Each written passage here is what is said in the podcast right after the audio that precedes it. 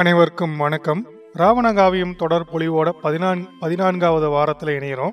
போன வாரம் நம்ம இலங்கை காண்டத்தோட காட்சி படலம், அதில் வந்து வண்டார் குழலியோட பிறப்பு, அவள் கல்வி பயின்ற விதம், அவள் அழகின் சிறப்பு அதெல்லாம் பார்த்தோம்.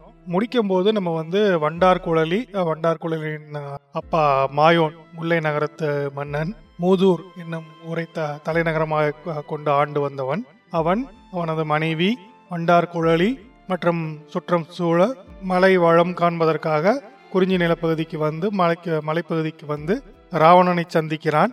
அதுவரை நம்ம பார்த்தோம். இந்த வாரம் காட்சி படலத்தோட தொடர்ச்சியா இதில் வந்து என்ன நடக்குது அப்படின்னா, வண்டார் குழலி வந்து அவங்க அரசர்கள் அமைச்சர்கள்லாம் பேசிகிட்டு இருக்கிறதுனால அவளது தோழியரோட தனியாக வெளியே வந்து இந்த மலைப்பகுதியில் குறிஞ்சி பகுதியில் எப்படி நம்ம போன 2 வாரத்துக்கு முன்னால் வந்து உலாவியர் படலத்தை பார்த்தோமோ அது மாதிரி குறிஞ்சி நிலத்தை அந்த அழகை பார்த்து கொண்டே தன் தோழியரோடு விளையாடி கொண்டு இருக்கிறார். அதே நேரத்தில் கொஞ்சம் தூரத்தை தனியாக பிரிஞ்சு வந்து அந்த மலைப்பகுதியின் அழகை பார்த்து கொண்டிருக்கிறாள்.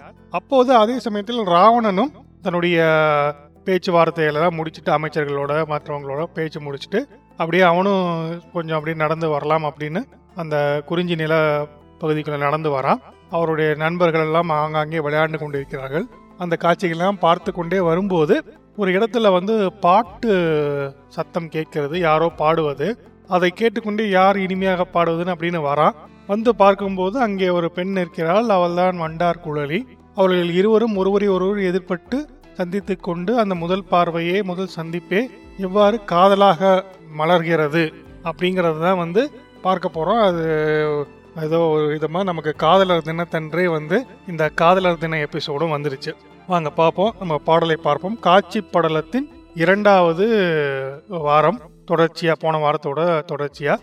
போன வாரம் வந்து நம்ம மாயோனும் ராவணனும் சந்தித்து மகிழ்ந்தது. அப்புறம் அவங்க அதோட சந்திப்பை முடிந்ததோடு நிறுத்திட்டோம். அங்கே அதுலேருந்து தொடர்ந்து பார்ப்போம். முதல் பாடல் பாருங்க.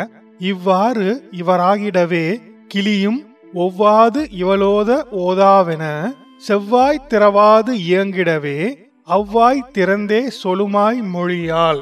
அதாவது அங்கே எல்லாரும் பேசிட்டு இருக்காங்க. அந்த மாதிரி வந்து அவங்க பேசிக்கிட்டே இருக்கும்போது இவன் பேசும் பேச்சு போல நம்மால பேச முடியாது அப்படின்னு கிளி வந்து செவ்வாய் திறக்காது வரிந்திட, என்னடா இவ்வளோ அழகாக பேசுகிறான், இனிமேல் இது மாதிரி நம்மளால் பேச முடியலையே அப்படின்னு கிளி வந்து வருந்தி வாய் திறக்காமல் அதோடைய செவ்வாயை திறக்காமல் ஆகிற மாதிரி இந்த மாதிரி நல்ல இனிய சொல் பேசும் வண்டார் குழலி பேசுகிறத பார்த்தா அந்த கிளி கூட பேச்சற்று போய்விடுமாமா. அந்த மாதிரி அழகான குரலை உடையவள், இனிமையான சொல்லை சொல்லும் வண்டார் குழலி அப்படிங்கிறதா அந்த பாடல். அறிமுக பாடல் ஜஸ்ட் ஆரம்பிக்குது. இவ்வாறு இவராகிடவே கிளியும் ஒவ்வாது இவளோத ஓதாவென செவ்வாய் திறவாது இயங்கிடவே அவ்வாய் திறந்தே சொலுமாய் மொழியால். யாரு? வண்டார் குழலி. வண்டார் குழலி மாதிரி இனிய சொற்களை எந்த கிளியும் பேச முடியாது அப்படிங்கிறத இந்த பாடல். அதுக்கப்புறம் என்ன பண்றா வண்டார் குழலி, நான் சொன்ன மாதிரி தோழியரோட தனியா வந்து வரா பாருங்க அந்த பாடல். ஒன்றாகிய தோழியரோடு செலி கன்றோடு கரும்பிடி கை களிறு சென்றாடு செழுஞ்சுனை தேன் ஒழுகும் குன்றாடு நினைவு குறித்தனலே. தோழியரோட வரா. வரும்போது அங்க என்ன பாக்குறாங்க? கரும்பிடி, பிடிங்கிறது பெண் யானை, கன்றோடு அப்படின்னா குட்டி யானையோடு, கை களிறு, களிறு என்பது ஆண் யானை.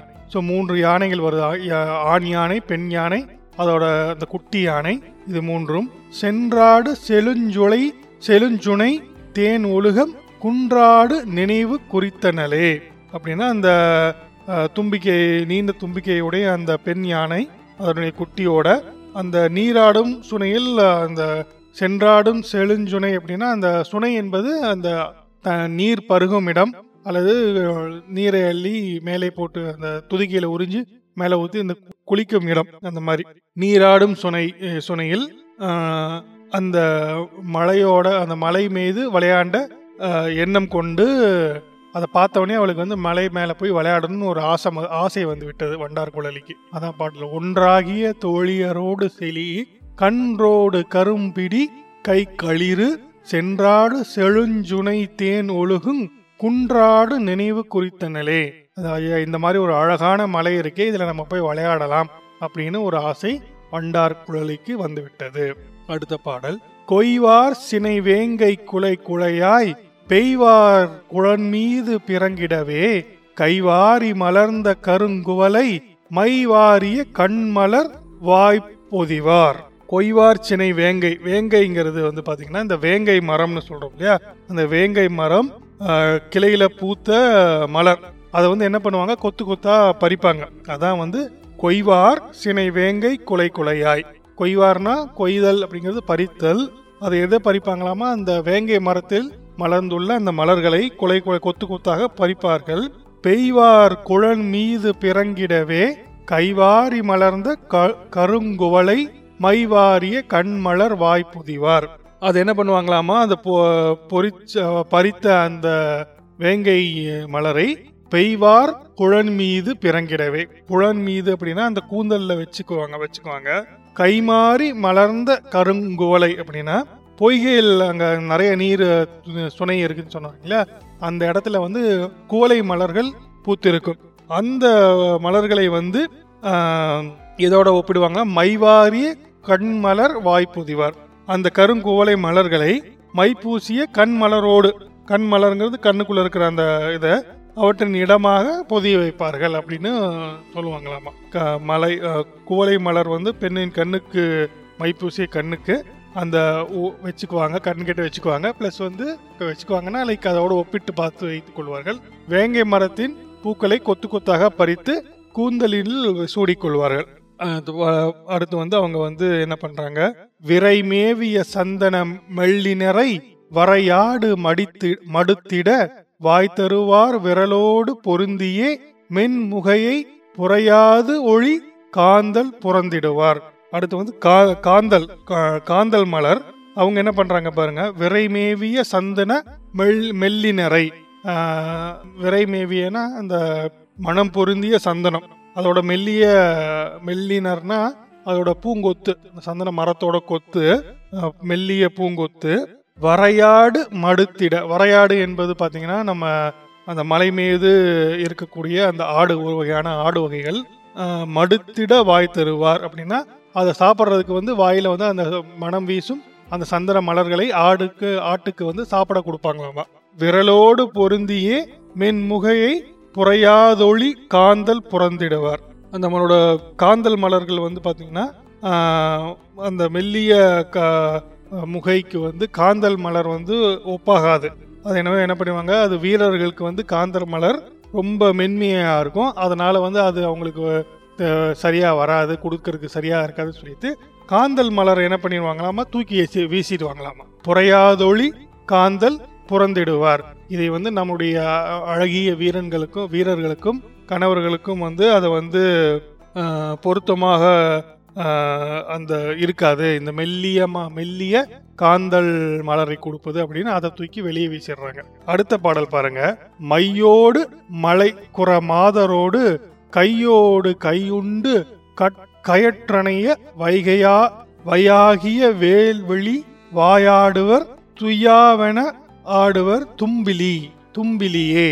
தும்பிலி அப்படிங்கிறது பார்த்தீங்கன்னா ஒரு வகையான குறவை கூத்து. துயாவென ஆடுவார் தும்பிலியே அப்படின்னா அந்த தும்பிலி என்பது குறவை கூத்து ஆடுவாங்களாமா. எப்படி ஆடுவாங்க, மையாடு மலை குறமாதரோடு கையோடு கையுண்டு கயிற்றணையை வையாகிய வேல் வெளி வாயாடுவார் துய்யாவென ஆடுவார் தும்பிலியே. மையாடு மலை குறமாதரோடு அப்படின்னா மை வைத்து கண்ணுக்கு மை பூசி இருக்காங்க யாரு, அந்த மலையில் இருக்கக்கூடிய குறிஞ்சி நில பெண்கள். மையாடு மலை குறமாதரோடு கையோடு கையுண்டு கயற்றணையை அப்படின்னா கையோடு கை சேர்த்து கொண்டு, கையோடு கை உண்டுனா கையோடு கை சேர்த்து கொண்டு கயற்றணையை போல, கயற்றிணையை போல அப்படின்னா இரண்டு கயல் மீன்கள் போல வையாகிய வேல் விழி வாயாடுவார். அந்த மாதிரி வேலை போன்ற இந்த நம்ம இந்த இடுப்புக்கு ஓமை வந்து துடின்னு பார்த்தோம், அது மாதிரி வந்து பார்த்தீங்கன்னா இந்த கண்ணுக்கு வந்து விழிக்கு வந்து பார்த்தீங்கன்னா வேல் அப்படிங்கிறது தான் வந்து பெரும்பாலும் ஓமையாக சொல்லப்படும். வேலோட அந்த முனைப்பகுதியை பார்த்துருப்பீங்க, அது ஆரம்பத்தை குறுகி அப்புறம் அகன்று அப்புறம் வந்து பின்னால் வந்து கடைசி பகுதியில் வந்து மீண்டும் குறுகி வந்து சேரும். கண் வந்து அந்த மாதிரி இருக்குது அப்படின்னு நிறைய ஓமை சொல்லப்படும், வேல் விழி அப்படின்னு அதுதான் சொல்கிறாரு. கம்பர் வந்து இன்னொரு அருமையான ஓமை சொல்லுவார். இந்த நம்ம நீலமூக்கு மாங்கான்னு சொல்லுவாங்க இல்லைங்களா, மாங்காய் அது நீளமாக இருக்கும், அது பார்த்தீங்கன்னா கிட்டத்தட்ட இந்த மாதிரி தான் இருக்கும். அதை வந்து பாதியாக அறுத்து வச்சா எப்படி இருக்குமோ அந்த மாதிரி சீதை கண் இருந்துச்சு அப்படின்லாம் கம்பரும் சொல்லுவார். அந்த மாதிரி கூர்மையான விழிகளை கொண்ட அந்த பெண்கள் துய்யாவென ஆடுவார் தும்பிலியே அப்படின்னா துயிலா தூங்காதே அப்படின்னு சொல்லி அந்த தும்பிலி அப்படிங்கிற குறவை கூத்து ஆடுவாங்களாமா. ஸோ இவங்க தான் தோழியரோட வெளியே வந்து பார்க்குறாங்க, அங்கே குறவை கூத்து ஆடுறாங்க. இது போன்ற பல வகை விளையாட்டுகளை விளையாடுவதை சொல்லும் பகுதி தான் இது. குறவை கூத்து தான் முதல்ல அவங்க விளையாடுறாங்க. நிறைய பாடலில் பார்த்துட்டோம் இந்த குறவை கூத்து அப்படின்னு. இந்த குறவை கூத்துன்னா என்ன, நம்ம சிலப்பதிகாரம் படிச்சிங்கன்னா அதில் நிறைய இடங்களில் வரும், விதவிதமாக இருக்கும். நம்ம ரொம்ப காமனான புத்தகம் சொல்லணும் அப்படின்னா பொன்னியின் செல்வனில் உங்களுக்கு ஞாபகம் இருக்கும். நம்ம வந்தியத்தேவர் வந்து நண்பரோட கோட்டையில் தங்கியிருப்பான். அப்போ வந்து அங்கேருந்து ஒளிஞ்சிருந்து மேலேருந்து பார்ப்பான், அங்கே ஒரு குறவை கூத்து நடந்துகிட்ருக்கும் அப்படின்லாம். ஸோ குறவை கூத்துங்கிறது ஒரு வகையான கூத்து. குறிப்பாக குறிஞ்சி நில மக்கள் அவங்களோட வழக்கத்தில் இந்த குறவை கூத்து என்பதும் ஒரு கூத்து வகை நடக்கும். ஆண்கள் பெண்கள் இல்லைன்னா பெண்கள் மட்டுமே சேர்ந்து நிறைய விதமான வகை கூத்து இருக்குது. இதில் குறவை கூத்தில் சேர்ந்து ஆடும் கூத்து. மலை நடனம் அப்படின்னே வந்து இந்த குறவை கூத்தை வந்து அபிதான சிந்தாமணி அப்படின்னு ஒரு நம்ம பார்த்துருப்போம் இல்லைங்களா. நம்ம இந்த நாரதர் விஷ்ணு 60 ஆண்டுகள் அதில் சொல்லி அந்த அதே அபிதான சிந்தாமணி பார்த்தீங்கன்னா இந்த குறவை கூத்தை வந்து மலை நடனம் அப்படின்னே சொல்லுது. எதற்காக அப்படின்னா வழக்கமாக வந்து ஒரு போர் நிகழும் காலம் இல்லைன்னா ஏதாவது நமக்கு தீங்கு நடந்துருமோ அப்படின்னு ஒரு அச்சம் வந்து இது பண்ணுற நேரத்தில், மனசு சங்கடமாக இருக்குது அப்படின்னா அந்த ஒரு நேரத்தில், இல்லைன்னா ஒரு பொழுதுபோக்காக இப்போ வண்டார் குழலியும் தோழியரும் ஆடுவது போல் ஒரு பொழுதுபோக்குக்காகவும் குறவை கூத்து ஆடுவாங்க. குறவை கூத்து ஆடுறது ஒரு நடனம் மாதிரி தான் வச்சுக்கோங்க. ஸோ போர்க்காலத்தில் வந்து அது வேறு மாதிரி கொஞ்சம் உக்கிரமாக வந்து கோவம்லாம் பட்டு ஒரு வெறி ஏற்றிக்கிட்டு ஆடுற நேரம் வந்து போர்க்கால குறவை கூத்து. நம்ம வேள்பாரி நூலில் கூட படிச்சிருப்பீங்க, இந்த மாதிரி மூவேந்தர்களும் படையெடுத்து வராரு அப்படிங்கும்போது அதுக்கு முதல் நாள் வந்து அங்கே கூத்து நடக்கும். வேள்பாரியோட நிலத்தில், வேள்பாரியோட நிலம்ங்கிறது நத்திங் பட் குறிஞ்சி நிலம், மலையும் மலை சார்ந்த பகுதியும். அங்கே அந்த குறவை கூத்து நடக்கும். அது உங்களுக்கு நினைவுக்கு வரும்னு நினைக்கிறேன். அதில் பார்த்தீங்கன்னா ரொம்ப உக்கிரமாக வந்து ஆடுவாங்க. அந்த மூதாதையர் அந்த முதுகுல பெண் அவங்கெல்லாம் வந்து வெறியேறி அது சாமியை ஆடுறதுன்னு சொல்கிறோம் இல்லைங்களா. அந்த மாதிரி வந்து அருள் கொடுப்பதற்காகவும் போரில் வெற்றி பெற வாழ்த்தை கொடுப்பதற்காகவும் அந்த குறவை கூத்து ஆடும்போது அதில் வந்து என்ன இது கான்செப்டுனா முருகனே, குறிஞ்சி நில தலைவனான முருகனே வந்து அந்த பெண்களின் மீது இறங்கி ஆடுவதை போல இதுதான் இது அந்த குறவை கூத்து. போர்க்காலங்களில் நான் சொன்ன மாதிரி கொஞ்சம் உக்கிரமாக ஆடுவாங்க. நீங்கள் புறநானூறுலாம் அவங்க பேச்சு படிச்சிங்கன்னா அதில் எல்லாம் சில பாடல்கள்லாம் வரும். சின மாந்தர் வெறி குறவை ஓத நீரில் பெயர்ப்பு பொங்க அப்படின்னு புறநானூரில் அந்த போர்க்கால குறவையெல்லாம் சொல்லுவாங்க. அது இல்லாமல் தன் குறவை அப்படின்னு இருக்குது. போர் இல்லாத காலங்களில் ஒரு அமைதியான குறவை கூத்து. அதுக்கு பிறகு தன் குறவை, தன் அப்படின்னாலே குளிர்ச்சி அப்படி இல்லைங்களா, தன் தாமரை மலரோ தன் தமிழ் அப்படின்லாம் சொல்கிறோம் இல்லைங்களா. அது மாதிரி தன் குறவை அப்படின்னாலே அந்த குறவை வந்து கொஞ்சம் அமைதியான காலகட்டத்தில் போர் இல்லாத காலங்களில் நடைபெறும் ஒரு கூத்து. ஸோ அதுக்கும் வந்து பார்த்தீங்கன்னா நீங்கள் புறநானூரில் நிறைய சான்றுகள் கிடைக்கும். தின் திமிழ் வன் பரதவர் வெப்புடைய மட்டுண்டு தன் குறவை சீர்தூக்குந்து அப்படின்லாம் வந்து புறநானூறு 24வது பாடத்துக் கொள்வதற்காக ஒரு நம்பிக்கையின் பால் வந்து நம்ம குறவை கூத்து வச்சிடலாம். குறவை கூத்து வச்சா நமக்கு வந்து அந்த மனசில் இருக்க சங்கட்டம் ஏதாவது ஒரு பயம் இருந்தால் அதெல்லாம் போயிடும் அப்படின்னு அவங்க அந்த மூதாதையர் மக்கள் வந்து அப்படி ஒரு வழக்கம் வச்சுருந்தாங்க. அது வந்து தீவினை அச்சத்தின் போது ஏதாவது தீங்கு நடந்துடுமோ அப்படி எதுக்கெல்லாம் பார்த்தீங்கன்னா பால் ஊற்றி வச்சுருப்பாங்க உரைய வைக்கிறதுக்கு. அந்த பால் உரையவே இல்லை, அதுக்கு வேறு ஏதாவது காரணமாக இருக்கும். ஸோ பால் உரையாமல் போயிடுச்சு, வெண்ணெய் வந்து உருகாமல் போயிடுச்சு, அந்த மாதிரி ஏதாவது ஒரு தீ நிமித்தம் பார்க்கறது அப்படிங்கிறது வந்து பார்த்திங்கன்னா அந்த காலத்தில் ஒரு பெரிய வழக்கமாக இருந்துச்சு. எதை செய்தாலும் நம்ம இங்கே குறி பார்க்குறோம், குறி கேட்குறோம்னு சொன்னீங்களா, நிமித்தம் பார்ப்பதுங்கிறது சகுனம் பார்க்கறது மாதிரின்னு வச்சுக்கோங்களேன். பல்லி கத்துது, இல்லைன்னா எழுத்தாப்பில் பூனை வருது அப்படின்லாம் இப்போ நம்ம அந்த மாதிரி வந்து நிமித்தம் பார்த்தல் அப்படின்னு எது செய்தாலும் வந்து நிமித்தம் பார்த்தல் அப்படின்னு தொல்காப்பியத்திலேருந்து இருக்குது. தொல்காப்பியத்தில் ஒரு போர் நடப்பதற்கு முன்பு என்னென்னலாம் செய்ய போகிறாங்க அப்படின்னு பார்த்தீங்கன்னா புறத்திணையல்ல சொல்லுவோம். அதில் ரெண்டாவது இதே பார்த்தீங்கன்னா பாக்கத்து விரிச்சி அப்படின்னு சொல்லுவாங்க. பாக்கத்து விரிச்சி அப்படிங்கிறது நத்திங் பட் இந்த நிமித்தம் கேட்கறது, நிமித்தம் பார்க்கறது. நீங்கள் 300 படத்தில் கூட பார்க்கலாம், போருக்கு முன்னால் அவன் வந்து ஆரக்கல்ஸ் அப்படின்னு சொல்லப்படக்கூடிய அந்த இவங்கள்டெல்லாம் போய் அது என்ன நடக்கும் அப்படின்னு கேட்பான் இல்லைங்களா. அதுதான் ஒரு வழக்கமாகவே இருந்துச்சு. அதான் நிமித்தம் பார்ப்பது, பாக்கத்து விரிச்சின்னு தொல்காப்பியம். அந்த மாதிரி ஒரு ஏதாவது ஒரு கெட்ட சகனம் தீ நிமித்தங்கள் நடந்துச்சுன்னா அதனால் நமக்கு ஏதாச்சும் ஒரு தீங்கு நேருமா அப்படிங்கிறதுக்காக எல்லாரும் ஒன்றா கூடி குறவை கூத்தாடுவாங்க. இதை வந்து சிலப்பதிகாரமே சொல்லுது. சிலப்பதிகாரத்தில் வந்து பார்த்திங்கன்னா இந்த தீவினை அச்சத்தின் போது கூத்து நடக்கும் அப்படின்னு சொல்லி, இது இல்லாமல் நிறைய வகையான தழுவி ஆடும் கூத்தெல்லாம் இருக்குது. ஒருத்தர் ஆணும் பெண்ணும் மாறி மாறி இணையை மாற்றிக்கொண்டு தழுவி கொண்டு ஆடும் குறவை கூத்துகளும் நமக்கு நிறையா இருக்குது. அதுதான் அந்த குறவை கூத்து அப்படிங்கிறது. ஏன்னா நம்ம நிறைய இடத்துல பார்த்துட்டோம், சரி அதான் அது என்னன்னு சொல்லிடலாம் அப்படின்னு ஷார்ட்டாக சொல்லிட்டேன். அப்போ குறவை கூத்து ஆடிட்டு இருந்தாங்க. அடுத்து என்ன பண்ணுறாங்கன்னு பாருங்கள். தும்பிலி அப்படிங்கிற அந்த குறவை கூத்து ஆடினதுக்கு அப்புறம் அடுத்த பாடல், சந்தோடு ததைத்த தடம் பொழிலிர் பந்தாடி மகிழ்ந்திடும் பைங்கிளியர் கொந்தோடு குளிர்ந்திடு கோங்கினிடை வந்தாடுவர் குன்ற வரிக்குறவை. அடுத்து வந்து வரிக்குறவை அப்படிங்கிற இன்னொரு வகையான கூத்து, அந்த கூத்தை ஆடுவார்கள். எப்படி ஆடுறாங்களாமா, சந்தோடு ததைந்த தடம் பொழிலிர். பொழில் அப்படிங்கிறது வந்து பார்த்தீங்கன்னா ஆறு இல்லைன்னா சுனை, அதை தான் சொல்கிறோம் இல்லைங்களா. அந்த சந்தனம் அங்கே வந்து நிறைய சந்தோடு சந்தம் அப்படிங்கிறது சந்தனம். இங்கே சந்தன மரங்கள்லாம் தைந்த அப்படின்னா ரொம்ப நெருக்கமாக இருந்த அந்த பொழிலில் பந்தாடி மகிழ்ந்திரு பைங்கிளியர், பந்தாடி கொண்டு மகிழ்ந்திருந்த அந்த கிளி போன்ற பெண்கள் கொந்தோடு குளிர்ந்திடு கோங்கினிடை வந்தாடுவர் குன்ற வரிக்குறவை, அந்த வரிக்குறவை என்ற கூத்தை அதையும் ஆடுகிறார்கள். அடுத்து என்ன பண்றாங்க பாருங்க, மலையுஞ்சொல வண் தமிழ் பாடி மணி களம் இஞ்சு சிலம்பு கரங்கிடவே போல மஞ்சிறை பைங்கிளி பூவை மயிர் குளமஞ்ச வடிக்குவர் கோலாட்டம். கோலாட்டம் ஆடுவாங்களாம். அது எப்படி கோலாட்டம் ஆடும், எப்படி இருக்கும், மயிர் குளம் அஞ்ச வடிக்குவர்.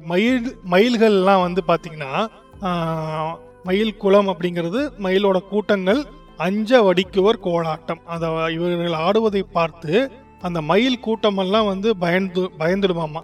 என்னன்னா இவ்வளோ அழகா நம்மளை விட மயில் தோகை விரித்து ஆடுவதுதான் அழகுன்னு சொல்லுவாங்க அந்த குறிஞ்ச நில காட்சியில் இல்லைங்களா. அதை விட அழகா ஆடுறாங்களே அப்படின்னு மயில் கூட்டம் அஞ்சு விடும். அதை போன்று அவர்கள் கோலாட்டம் ஆடுவார்கள். அது எப்படி இருக்கும், மலையும் சோழ வன் தமிழ் பாடி, அந்த மலைப்பகுதியில் அவர்கள் வந்து ஒரு வழமையான தமிழ் மொழியை பாடி மணிகளம் இஞ்சு சிலம்பு கரங்கிடவே, அவன் காலில் போட்டிருக்க வந்து அந்த காலில் போட்டிருக்க சிலம்பு வந்து நல்லா ஒலித்து ஒரு சத்தத்தை கொடுக்கும். அதற்கு அவர்கள் பாடுவதற்கு ஏற்ப ஆடிக்கிட்டே பாடுறாங்க போல, அதற்கு ஏற்ப ஒரு இனிய இசையை கொடுக்கும். புலம் மஞ்சிரை பைங்கிளி பூமயிர், பொலந்தர் வண்டு அப்படின்லாம் பார்த்து முதலே பார்த்தோம். பொல என்பது இங்கே வந்து ஒரு வண்டு, வண்டு கூட்டம். அஞ்சிரை பைங்கிளி பூவை அப்படின்னா அந்த வண்டு வந்து மொய்க்கும் மைனா, ஆக்சுவலி மைனா போன்ற பறவை. பொல மஞ்சிரை பைங்கிளி கிளியும் அந்த மைனா போன்ற அந்த பறவைகளும் பூவை மயில் அப்படின்னா அந்த பூவை மயில்களான இவர்கள் ஆடுவதை மயில் ஆடுவதை குலமும் அஞ்ச அது போல அழகாக இவர்கள் கோலாட்டம் ஆடுவார்கள். கோலாட்டம் ஆடும்போது சிலம்பிலிருந்து சத்தம் வருது, அதை ஆடிக்கிட்டே வந்து அவங்க வந்து அழகான வளமையான தமிழை பாடிக்கொண்டு இசையோடு பாடுகிறார்கள். அதான் பாடல். பாடிக்கிட்டே ஆடும்போது அந்த சிலம்பு சத்தத்தோடு அவர்கள் கோலாட்டம் ஆடுகிறார்கள். மலையும் சொல வன் தமிழ் பாடி மணிகளம் இஞ்சு சிலம்பு கரங்கிடவே பொலமஞ்சிறை பைங்கிளி பூவை மயில் குளமஞ்ச வடிக்குவர் கோலாட்டம். ரெண்டு விதமான குறவை கூத்தாடுறாங்க, கோலாட்டம் ஆடுறாங்க. அடுத்து என்ன பண்றாங்க பாருங்க, இல்லா இடையாரினை யா எதிரா மல்லாடுவர் போல் இசை வாய்ப்பாடி கல்லாடியே கல்லோடியே எதிர் கை கொட்டி சில்லோந்திய ஆடுவார் தொல்லேனம் தெல்லேனம். தெல்லேனம் அப்படிங்கிறது தோல் நோக்கம் அப்படின்னு சொல்லுவாங்க. அது மாதிரி ஒரு பாடலை விளையாட்டை அவங்க விளையாடுறாங்களாமா. இல்லா இடை யாரினை அப்படின்னா மறுபடியும் அங்கே இடுப்புக்கு தான் வருது. இடுப்பு இருக்கா இல்லையா அப்படிங்கிற ஒரு ஐயம் வருவது போல குறுகிய இடை கொண்ட அந்த மாதர்கள் பெண்கள் எதிரேவா யா எதிரா ஒருவருக்கொரு எதிரெதிராக நின்று கொண்டு மல்லாடுவர் போலீஸை வாய்ப்பாடி. அந்த மல்லாடுவர்கள் அப்படின்னா அது மல்லாடுவர்னா அந்த மல்யுத்தம் பண்றாங்க இல்லையா, ஒருத்தங்களை எதிர்த்தாப்புல நின்றுட்டு ரெண்டு பேரும் பிடித்து அப்படித்தான் மல்யுத்தம் பண்ணுவாங்க இல்லைங்களா. அவங்களை போல ஒருவர் எதிராக நின்று கொண்டு போல் இசை வாய்ப்பாடி வாயால் இனி இசையை பாடி கல்லோடிய எதிர்கை கொட்டி. மலை எதிர்த்தாப்புல மலை இருக்குது, அந்த மலை மேல இவங்க பாடுறது வந்து மலை முழுக்க ஒழிக்கும் போல. சில்லோதியராடுவார் தெல்லேனம். அவங்க வந்து என்ன பண்ணுவாங்க, சில்லோதிய அப்படின்னா கை கொட்டி கைத்தட்டி ஆடுவாங்களாமா. அந்த ஒரு விளையாட்டு, அதுக்கு பேர் தெல்லேனம் அப்படிங்கிற ஒரு விளையாட்டு. இந்த விளையாட்டுக்கெல்லாம் அழிந்து விட்டது, இப்போதைக்கு யாரும் தெரியாது. ஆனால் இது போன்ற இலக்கியங்கள்லாம் நமக்கு தெரிஞ்சுக்கலாம். கோலாட்டம் ஐ திங்க் இந்த தாண்டியா மாதிரி ஏதோ குச்சி வச்சுட்டு ஆடுறது. தெல்லேனம் அப்படிங்கிறது இன்னொரு விளையாட்டு, கைத்தட்டி பாட்டு பாடி கைத்தட்டி ஒருவருக்கொருவர் எதிரெதிராக நின்று கொண்டு ஆடும் இன்னொரு விளையாட்டு. அடுத்த பாடல் பாருங்க. கற்றை குழல் காட்டியே திங்கள் முகம் மற்றை புறமாக வழங்கொடுத்தால் பற்றி தமிழ் பாடியே இவ்விருவர் சுற்றி பறந்தாடுவார் தோநோக்கம். தோல் நோக்கம் அப்படிங்கிற இன்னொரு வகையான விளையாட்டு. அது எப்படி பாருங்க, கற்றை குழல் காட்டியே திங்கள் முகம், அந்த கூந்தல் கற்றையான கூந்தல் நிலாமுகத்தின் பின்புறமாகும்படி வளமாக நின்று கொண்டு, அதாவது கூந்தல் பின்னால இருக்கு, நிலாவை ஒத்த முகத்திற்கு பின்புறமாகும்படி நின்று கொண்டு ஒருவர் மற்றை புறமாக வளங்கோடு தோல் பற்றி அப்படின்னா இருவர் முகமாறி தோள்களை பிடித்து கொண்டு தமிழ் பாடியே இவ்விருவர் சுற்றி பறந்தாடுவர் தோநோக்கம். அவங்க ரெண்டு பேரும் சுத்தி சுத்தி பறந்து தோநோக்கம் ஆடுவார்கள் அப்படிங்கிறது தோல் நோக்கம் அப்படிங்கிறது இன்னொரு விளையாட்டு. முகமாறி தோள்களை பிடித்து கொண்டு தமிழிசை பாடி ஆடுறது என்னன்னு தெரியல. அந்த மாதிரி ஏதோ தோள்களை பிடித்து கொண்டே ஆடுவதால் இதற்கு பெயர் தோல் நோக்கம் என்று பெயர். அடுத்து பாருங்க பாடல், இன்னொரு பாடல் பாடுறாங்க. நாவல்லி நயந்து நயந்து தமிழ் பூவல்லி பொருந்துவ பாடியில மாவல்லி வளர்ந்த வகை வகையாம் பூவல்லியர் கொய்ந்து புதுக்குவரே. என்ன பண்றாங்க, புது புது பாடல்கள் பாடுறாங்க. பாடிக்கிட்டே என்ன பண்றாங்க, மலர்ந்த வகை வகையான பூக்களை கொய்து அதை வச்சுக்கிட்டே அவங்க பாடுறாங்க. நாவல்லி அப்படின்னா அந்த அல்லின்னு சொல்றாங்க இல்லையா, நா அல்லி அப்படிங்கிறது அந்த அல்லி மலர். நயந்து நயந்து நயந்து நயந்துனா விரும்பி விரும்பி தமிழ் பூவல்லி அப்படின்னா தமிழில் வந்து பாக்களை பாடி பொருந்துவ பாடி இளமாவல்லி மலர்ந்த வகை வகையாம் பூவல்லியர் கொய்து புதுக்குவரே. இதுல பாத்தீங்கன்னா இந்த எல்லா பாடல்களையும் வந்து எதுகை மோனையெல்லாம் ரொம்ப அருமையா அமைத்திருப்பார் புலவர் குழந்தை. இங்க நம்ம இதோட நிறுத்தாம அப்பப்போ வந்து நீங்க அந்த ராவணகாவியம் செய்யலையும் படிங்க. அப்பதான் வந்து அதோட இலக்கண வளமும் உங்களுக்கு புரியும். அடுத்த பாடல் பாருங்க. உண்டோ இலையோ எனும் நுண்ணடையார் வண்டூத மலர்ந்திடு மாமலரின் செண்டோடு தொடுத்த செழுந்தொடையல் வண்டார் குழலால் குழல் வைக்குவாரே. வண்டார் குழலுக்கு குழலில் வைக்கிறாங்க, அவளுடைய கூந்தலில் வைப்பார்கள். எதை வைக்கிறாங்க, உண்டோ இலையோ எனும் நுண்ணெடையார். திரும்பவும் அங்கதான் இருக்குதோ இல்லையோ அப்படின்னு ஒரு ஐயப்படும் வண்ணம் அமைந்த அந்த மெல்லிடையார்கள் வண்டூத மலர்ந்திடும் மா மலரின், வண்டுகள் ஊத மலரும் சிறந்த மலர், அதான் வண்டூத மலர்ந்திடு மா மலரின் செண்டோடு தொடுத்த செழுந்தொடையில் வண்டார் குழலால் குழல் வைக்குவாரே. அந்த மாதிரி ஒரு மலர்ந்த மலரோட மலர் கொத்த செழுமையாக ஒரு மாலை மாதிரி செஞ்சு ஒரு தொடுக்கப்படுவது தொடைன்னு சொல்லுவாங்க இல்லைங்களா. அதை வந்து ஒரு மாலையை தான் தொடுக்கப்படும், மாலையை தொடுத்து அந்த மலர்களை கொண்டு அதை எங்க வைக்கிறாங்க, வண்டார் குழலியோட கூந்தலில் வைத்து மகிழ்வார்கள். இந்த மாதிரி அவங்க விளையாண்டுட்டே இருக்காங்க. ஒவ்வொரு இடமா ஒவ்வொரு விதமான கொம்பு ஊதி விளையாடுறது, ஊஞ்சல் விளையாடுறது, அப்புறம் வந்து இன்னும் கொஞ்சம் பாடி கண்பொத்தி கண்டுபிடிச்சி கண்ணாமூச்சி விளையாடுறது, இது போன்ற நிறைய விளையாட்டுகளை விளையாடுகிறார்கள். அங்கே பார்த்தீங்கன்னா அந்த இடத்துல வந்து விளையாண்டுட்டே இருக்கும்போது வண்டார் குழலி மட்டும் தனியாக வந்து ஒரு இடத்துக்கு பிரிஞ்சு வரா.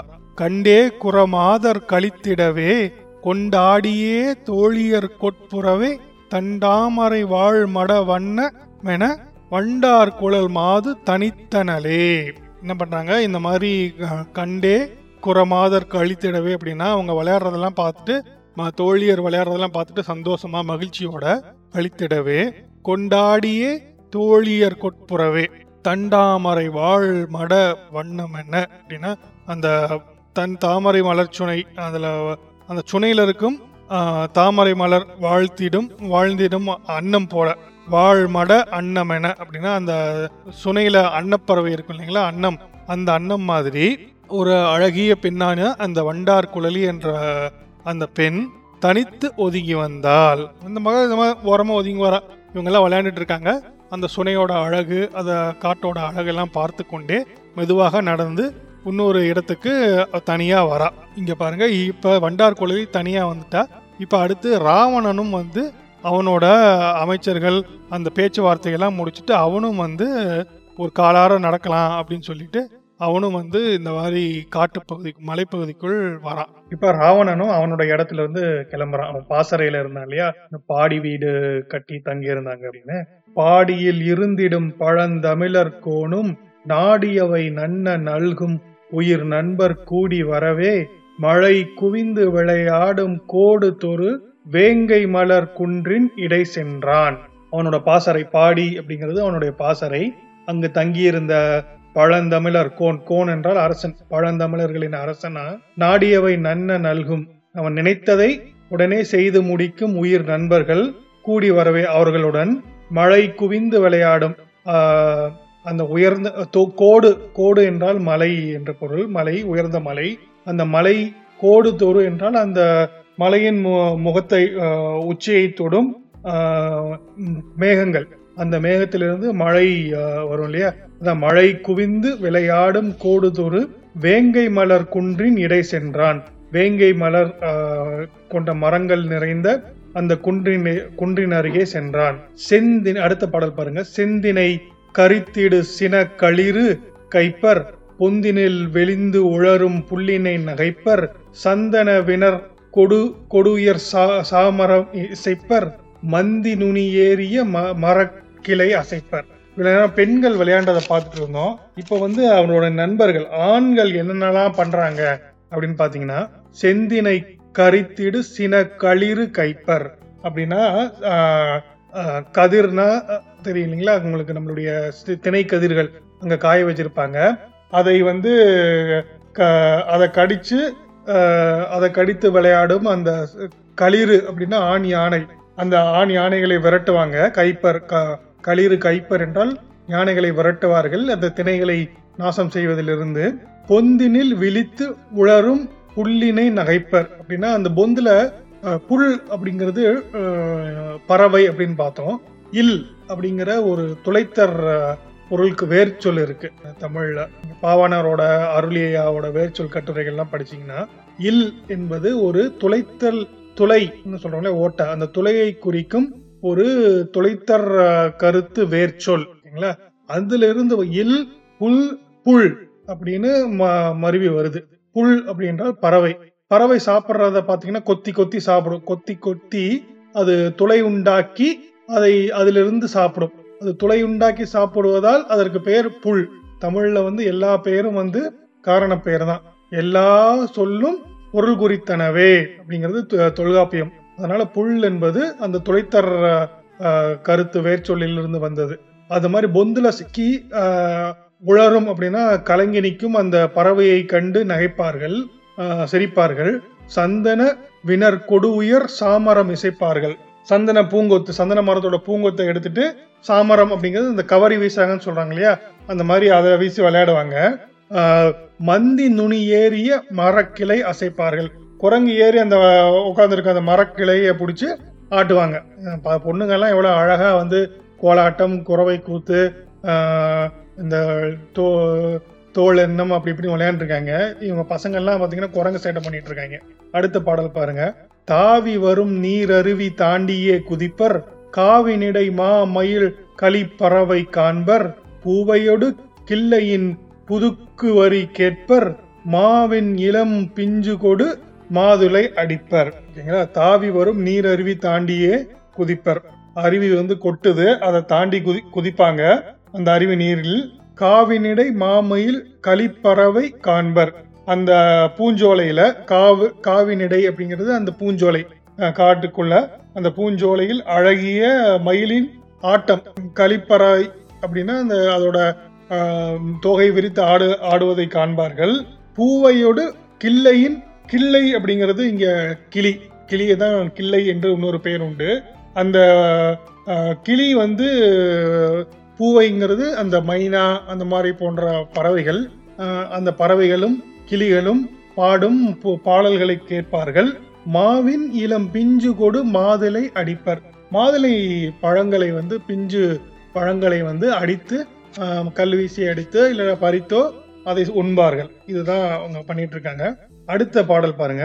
பன்றி கொடி வள்ளிகள் பறிப்பதை ஒருப்பர் குன்றினும் உழை ஏறுகள் குமரும் ஒளி கேட்பர் கன்றின் நொடி யானைகள் கடுகுவது காண்பர் வென்றி வரி வேங்கையை விரட்டியே சிரிப்பர். சரிங்களா, பன்றி கொடி வள்ளிகள் பறிப்பதை ஒருப்பர் அப்படின்னா அந்த வள்ளி கிழங்கு அப்படின்னு சொல்றோம் இல்லைங்களா, அந்த கொடி வள்ளி கிழங்கு அது வந்து பூமியில கீழே நிலத்திற்கு கீழே இருந்து வளரும் இல்லைங்களா.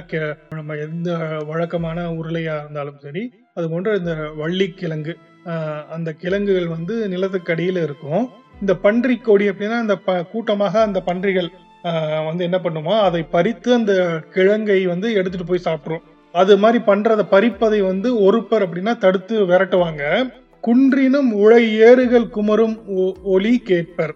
ஏறு அப்படின்னா இங்க வந்து சிங்கம், மலை மேல சிங்கம் எவ்வளவா இருக்காது, ஒன்று ரெண்டு இருந்தாதான் இருக்கும். பட் அது எங்கேயோ பார்த்துருக்கு. ஏறு அப்படிங்கிறது வந்து பாவல ஏறு பெருஞ்சித்திரனார் அப்படின்னு சொல்றீங்களா, ஆண் சிங்கம் ஏறு அப்படிங்கிறது. அந்த குன்றுக்குள்ள ஒரு குன்றின் இடையே வந்து உழை ஏறுகள் அப்படின்னா ஆண் சிங்கங்களோட அது வந்து கொடுக்க அந்த கர்ஜனைன்னு சொல்றோம்ல, அந்த குமரும் ஒலி கேட்பர் கன்றி நொடி யானைகள் கடுகுவது காண்பர். கன்றி நொடி அப்படின்னா கன்றுகளோட சின்ன யானை குட்டியோட யானைகள் வந்து கடுகுவது அப்படின்னு, கடுகு அப்படின்னா இங்க வந்து விரைந்து விரைவாக ஓடுவதை காண்பார்கள். வென்றி வரி வேங்கையை விரட்டியே சிரிப்பர். அங்க வந்து வேங்கை விலங்கு, அந்த வரி வேங்கை அப்படிங்கிறது இது புலிதான். அந்த மாதிரி புலியை வந்து விரட்டி சிரிப்பார்களாமா. இதெல்லாம் வந்து நான் ராவணன் நண்பர்கள் அவன் கூட வரும்போது செய்த காட்சிகளாக புலவர் குழந்தை காட்டுவது. அடுத்த பாடல் பாருங்க. மானினை வெருட்டுவர் மயிலினை அழைப்பர் தேனினை ஒழுக்குவர் செந்தினை கொறிப்பர் பூ நனை பறிப்பரோரு பூஞ்சினை அசைப்பர் ஏனினும் மினைப்பல இயற்றிய நடப்பர். இன்னும் இது மாதிரி நிறைய செஞ்சுட்டு போவாங்களாமா. மானினை விரட்டுவர், மானை வந்து விரட்டுவார்கள். எல்லாமே புலியே விரட்டியாச்சு, இனி மானை எதுக்கு விரட்டுறாங்கன்னு தெரியல. மானினை வெருட்டுவர் மயிலினை அழைப்பர், மயில் இருந்துச்சுன்னா அதை கூப்பிடுவாங்க, அழைப்பார்கள். தேனினை ஒழுக்குவர், தேனினை வந்து வடிப்பார்கள். இங்க வந்து என்ன பண்ணுவாங்க, தேன் கூடு இருக்கும், அந்த தேன் கூட்டிலிருந்து அந்த தேனை எடுப்பார்கள்.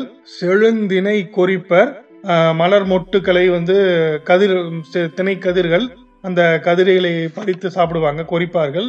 மலர் மொட்டு பூ நனை பறிப்பார் அப்படின்னா அந்த மொட்டுக்களை பறிப்பார்கள், பூவோட மொட்டுக்களை, பூ நனை அப்படிங்கிறது பூ மொட்டுக்கள்.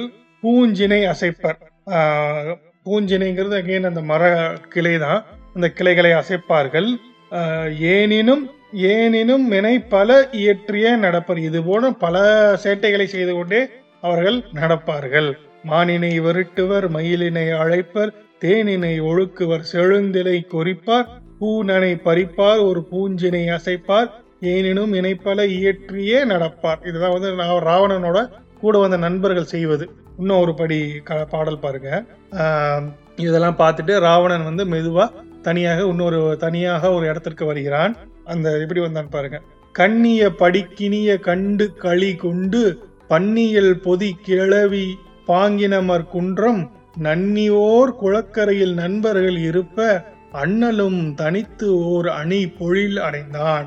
அணி பொழில் அப்படின்னா அழகிய பொழிலை அடைந்தான். அழகிய அந்த ஒரு நீர்நிலையை குளம் மாதிரி இருக்கக்கூடிய ஒரு இடத்தை வரைகிறான். அது வந்து அடைந்தான். கண்ணியபடி கிணிய அப்படின்னா நினைத்தபடி நடக்கும் காட்சிகளை கண்டு தன் மனதுக்கு இனிமையானபடி நண்பர்களோட மக்களோட ஒரு மலை வளம் காண வந்து அங்கே எல்லாரும் சந்தோஷமா இருக்காங்க. அது நினைத்தபடி நல்லபடியா போயிட்டு இருக்கிறதுனால அவனுடைய மனம் நிறைஞ்சிருக்கு. அதை கண்டு களி கொண்டு அப்படின்னா மகிழ்ச்சியாக பன்னியல் பொதி கிளவி பாங்கின் அமர் குன்றம். பன்னியல் அப்படின்னா இந்த இசை இலக்கணம் பார்த்தோம் இல்லைங்களா. இசை பண் என்றால் இசை, பன்னியல் என்றால் அந்த இசை பற்றிய இலக்கணம், சொல்லியல் பொருளியல் மாதிரி பன்னியல். அந்த இசை இலக்கணம் பொதிந்த அந்த இசைபாடும் பாங்கினமர் குன்றம் அப்படின்னா இப்போ யாருன்னா நம்மளுடைய வண்டார் குழலி ஒரு இடத்துல நிற்கிறாளே அந்த இடத்துக்கு நன்னி ஓர் குளக்கரையில் நண்பர்கள் இருப்ப, அந்த நண்பர்கள்லாம் குளக்கரையில் இருக்கும் போது அண்ணனும் தனித்து ஓர் அணி பொழில் அடைந்தான். அண்ணல்ங்கிறது இங்க ராவணன் தனியாக வந்து ஒரு அழகிய ஒரு நீர்நிலையை அடைந்தான். அங்க வந்து பார்க்கும்போது வந்து அவனுக்கு வந்து ஒரு பாடல் கேட்கிறது. இங்கேயோ தூரத்துல ஒரு அழகிய பாடல், ஒரு இனிய சுவையான ஒரு பாடல், இனிமையான பாடலா கேக்குது. அது வந்து அவனுக்கு இவங்க யாரு பாடுறாங்கன்னு தேடுறான். பாருங்க அது அப்படின்னு.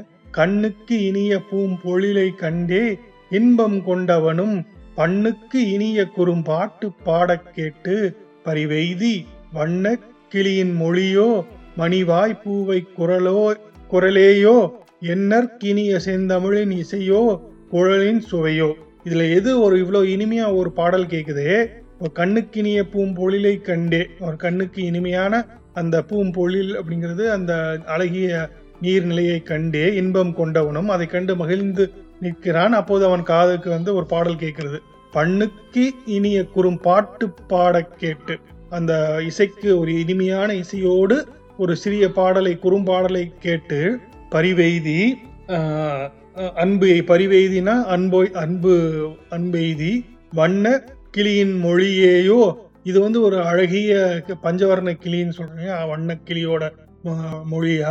மணிவாய் பூவை குரலேயோ, ஒரு ஏதோ அழகான இந்த பாடல் பாடும் பறவையா, மைனாவா. என்னற்கினிய செந்தமிழின் இசையோ குழலின் சுவையோ. எண்ணுவதற்கே எண்ண முடியாதபடி இனிமையை கொண்ட செந்தமிழின் இசையா, இல்ல ஏதாவது குழலின் சுவையா அப்படின்னு அவனுக்கு ஒரு கேள்வி வருது. அப்படியே அந்த கேள்விகளோட பாடல் வந்த திசையை நோக்கி செல்கிறான். அடுத்த பாடல் பாருங்க. குழலே குழலோ யாழோ செந்தேனை குடிக்கும் சுரும்பின் இன்னிசையோ எழிலார் குன்ற குறக்கொடியின் இசை செந்தேனோ என உள்ளம் உழலா நின்றே கண் கழிக்க உள்ளம் உவக்க செவி குளிர கடிலோனே கழலோனே அப்பாட்டுடையார் காணச் சென்றான் அத்திசையே. கழலோனே அப்படின்னா அந்த களன்களை அழிந்திருக்கும் மார்பிலே அந்த களன்களை அணிந்திருப்பவன். குழலோ யாழோ செந்தேனை குடிக்கும் சுரும்பின் இன்னிசையோ. அது யாரோ பாடுறாங்களா இல்ல வாசிக்கிறாங்களா? குழல் வாசிக்கிறாங்களா இல்ல யாழ் வாசிக்கிறாங்களா இல்லை செந்தேனை குடிக்கும், அந்த பூவில் அமர்ந்து தேனை குடிக்கும் சுரும்பின் இன்னிசை. சுரும்பு என்பது வண்டுன்னு பார்த்தோம், அதோட வண்டோட இன்னிசையா. எழிலார் குன்ற குறக்கொடியின் இசை செந்தேனோ என உள்ளம் உழலா நின்றே.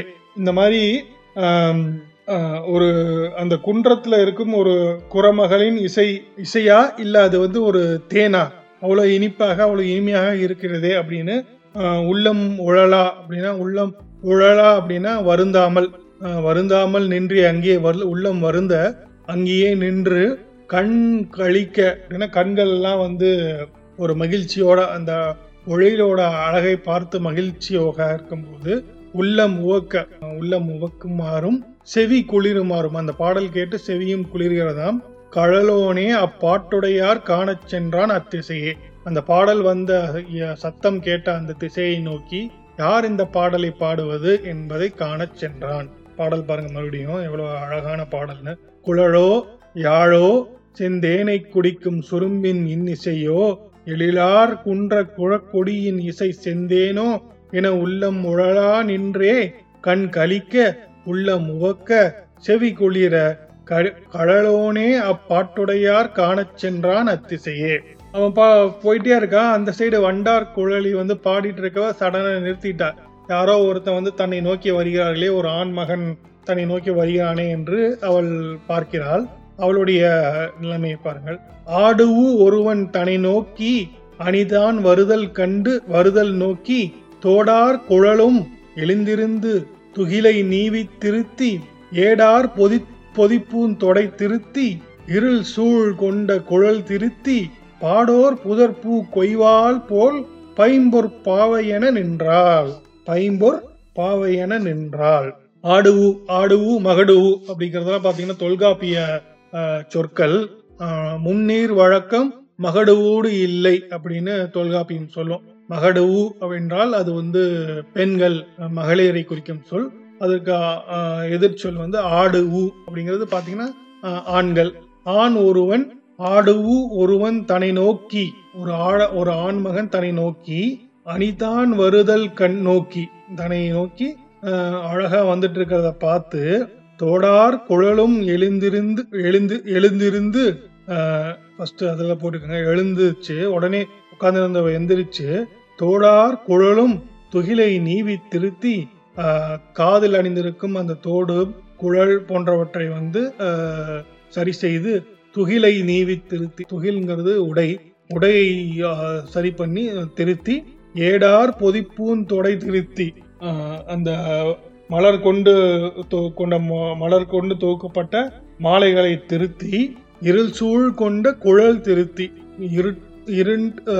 இருட்டு சூழ்ந்த மாதிரி இருக்கக்கூடிய அவளுடைய முடி, குழல் என்பது இங்க வந்து அவளுடைய கூந்தல், அதை சரி செய்து பாடோர் புதற்பூ கொய்பவள் போல், பாடோர் அப்படின்னா அந்த பக்கமா ஒரு பக்கமா நின்று புதரில் பூ பறிப்பவள் போல், பூ கொய்பவள் போல் பைம்பொற் பாவை என நின்றாள்.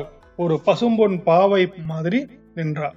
ஆடுவு ஒருத்தன் தனை நோக்கி அணிதான் வருதல் நோக்கி தோடார் குழலும் எழுந்திருந்து துகிலை நீவி திருத்தி ஏடார் பொதிப்பூந்தொடை திருத்தி இருள் சூழ் கொண்ட குழல் திருத்தி பாடோர் புதற்பூ கொய்வாள் போல் பைம்பொற் பாவை என நின்றாள்.